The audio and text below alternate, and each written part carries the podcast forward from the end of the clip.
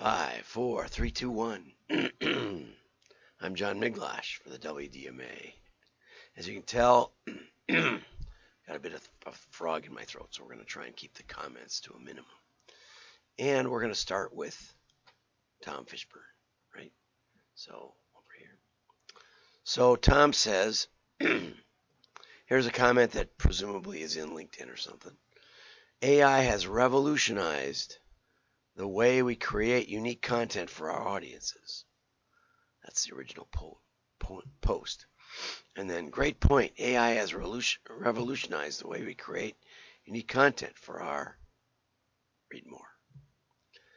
And then the next person chimes in, great point. A I has revolutionized. Great point, great point, great point. So we've magnified the point, but, and it has revolutionized, but it's not in a good way. So Ian Whitworth recently described A I content, A I-generated content as infinite words nobody wants. And uh, he observed that Chat G P T is here to make us all the same. The samening is upon us. Now, at this point, we pause and we say, not this show. I am not G P T, Chat G P T generated. I understand I could be. And maybe if I passed away suddenly from this cold, I would be. But at this point, I am not.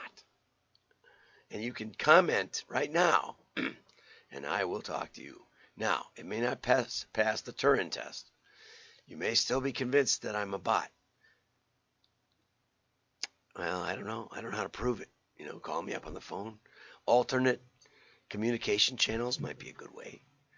Uh, call my wife's phone, ask her. Uh, I gave her a hug this morning, you know. That, to me, is... maybe the best test. Ask my wife. Okay, so all these are powerful conformity machines, giving the ability to churn out Bible-length material about yourself and your business that's exactly the same.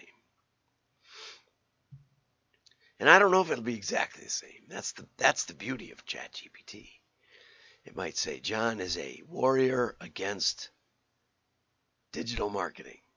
You won't get that many of those looking around the internet. John is a champion of direct mail. Not many of those either. And even maybe John illustrates how direct mail and A I can make a perfect fit. Especially if you have somebody looking over its shoulder and saying, hey, this makes no sense at all. Now the problem is, is that it's not just that ChatGPT doesn't make any sense or plagiarizes. The problem is, is that that's most of what I read these days. And I don't think it's created by ChatGPT. I think it's created by people. And that's the real problem. Okay, Mark Pritchard calls this the content crap trap.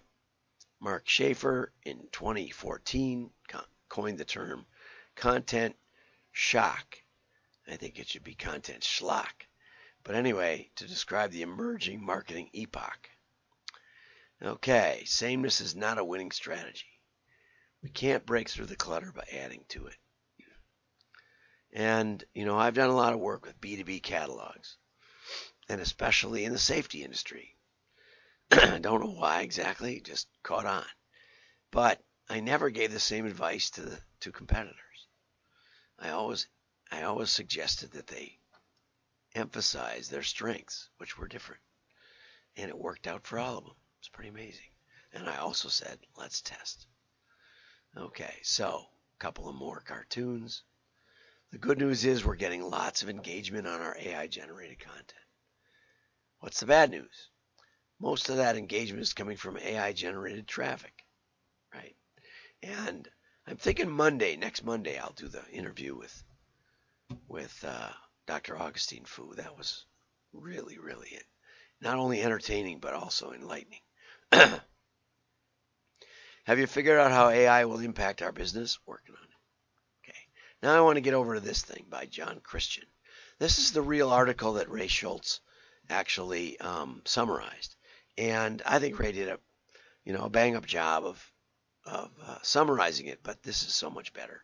And John took the time to write me, and so I'd like to take the time to highlight his article. And as you know, all the articles talked about will be featured on at the, on the W D M A website by date, by today's date. You can get them. You need to subscribe, which is free, but you can. Or you can support this curation of interesting content from around the world every day. And we sort out the mistakes and the overstatements. Okay. Uh, Sports Illustrated, the publisher of Sports Illustrated and Men's Journal, announced that this week that, that its magazines would start publishing A I-generated articles, but it wouldn't result in a decline in quality. It's not about crank out the A I content as much as you can, do as much as you can, told Arena Group C E O Ross Levinson to the Wall Street Journal. Google Eyes will Google Google Eyes. Google uh, Google will penalize you for that. And more isn't better. Better is better. I'd like to see Google penalize that. I don't think they're gonna, but it would be great if they did. Okay, C net, which is, you know, famous for giving us info about technology, uh, already tried it and caught a fierce backlash about the errors and plagiarism found in A I's work. Reminds me a little bit of the early days of the internet. I was there in nineteen ninety-four when it started. We could we could browse the Louvre. Um, But but in nineteen ninety-five, when it opened to the public, it uh, there was a lot of there was a lot of angst or even anger that the internet might be used for commercial purposes. Imagine that, because up to that point it was mainly academic. And uh, if you had a Prodigy email or Prodigy account and you used the internet through Prodigy, you might not get any answers if you asked a question. Or you might get a lot of dumb answers. Because you were a newbie. You were a, you were a commercial user. And, uh, and there were a lot of people who thought that the internet should be their own personal playground. And uh, they tried to stop this. And I think we should try to stop A I when we spot it. But like I said, half the articles I look at have egregious errors about mail or digital or advertising in general. And I point them out every day. But the probably the authors who just raise the flag to digital, tell everybody it's great, probably get more likes than I do. So if you are interested in keeping this going, you should like it every day. Share it with your friends. And, uh, So anyway, the first article, very first article Men's Journal did, carried the title, What All Men Should Know About Low Testosterone. And we reviewed this yesterday to some extent, or, or Friday. Um, and uh, Bradley Anawalt kindly looked it over, the chief of medicine at the University of Washington Medical Center. And, you know, as this deluge keeps going, experts will give less and less time to trying to correct the errors. It's only now because it's novel. But eventually, you'll have an internet even more full of garbage than you have already. Partly why I don't use Google. And Bling, is it Bing or Bling? Bling, Microsoft Bling, not only uses A I now for search so that it thinks it knows what you want, which it never does, never gets it right, funnels down to a fewer number of articles with fewer variety or less variety, but then picks up on stuff from A I that's nonsense. So we've got nonsense being piled on nonsense. Wonderful. This article has many inaccuracies and faults, so it's said Bradley. Doctor Bradley, I suppose we should say. Like equating test, high, low blood testosterone with hypogonadism. Say that quickly. and uh, even psychological sy- symptoms which aren't supported by the data.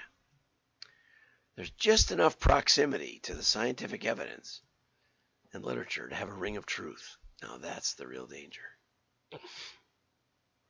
But there are many false and misleading notes, and we've known that about Wikipedia for years, you know. They don't, there's no way to, there's no way to get through this unless you get a human involved. And so here I am for you. Uh, so it's beginning to look more like a, like a cynical cash grab aimed at dirt cheap content. Early in twenty twenty, Men's Journal laid off its editorial staff. Now in December twenty twenty-two, its staff currently lists only five employees, two of whom are part-time. This is supposed to be a health journal. My, oh, my. And uh, when Futurism reached out to Arena about the errors in Men's Journal, there were a cascade of changes, some of which, but not all were changed. So, uh, an Arena spokesman sent this gobbledygook, which I couldn't make heads or tails out of, basically said, we're going to keep going at this. And Google issued new guidelines, said it would tolerate A I, but it would put extra emphasis on the reliability. How does it know? That's the part that always amazes me. In this, in this uh, cancel culture, where Google is being exposed as, as actually multiplying the misinformation instead of stopping it, how do we know? How do we get the experts engaged, the real experts? Who are the real experts? Are there any real experts? Like and share. Join W D M A.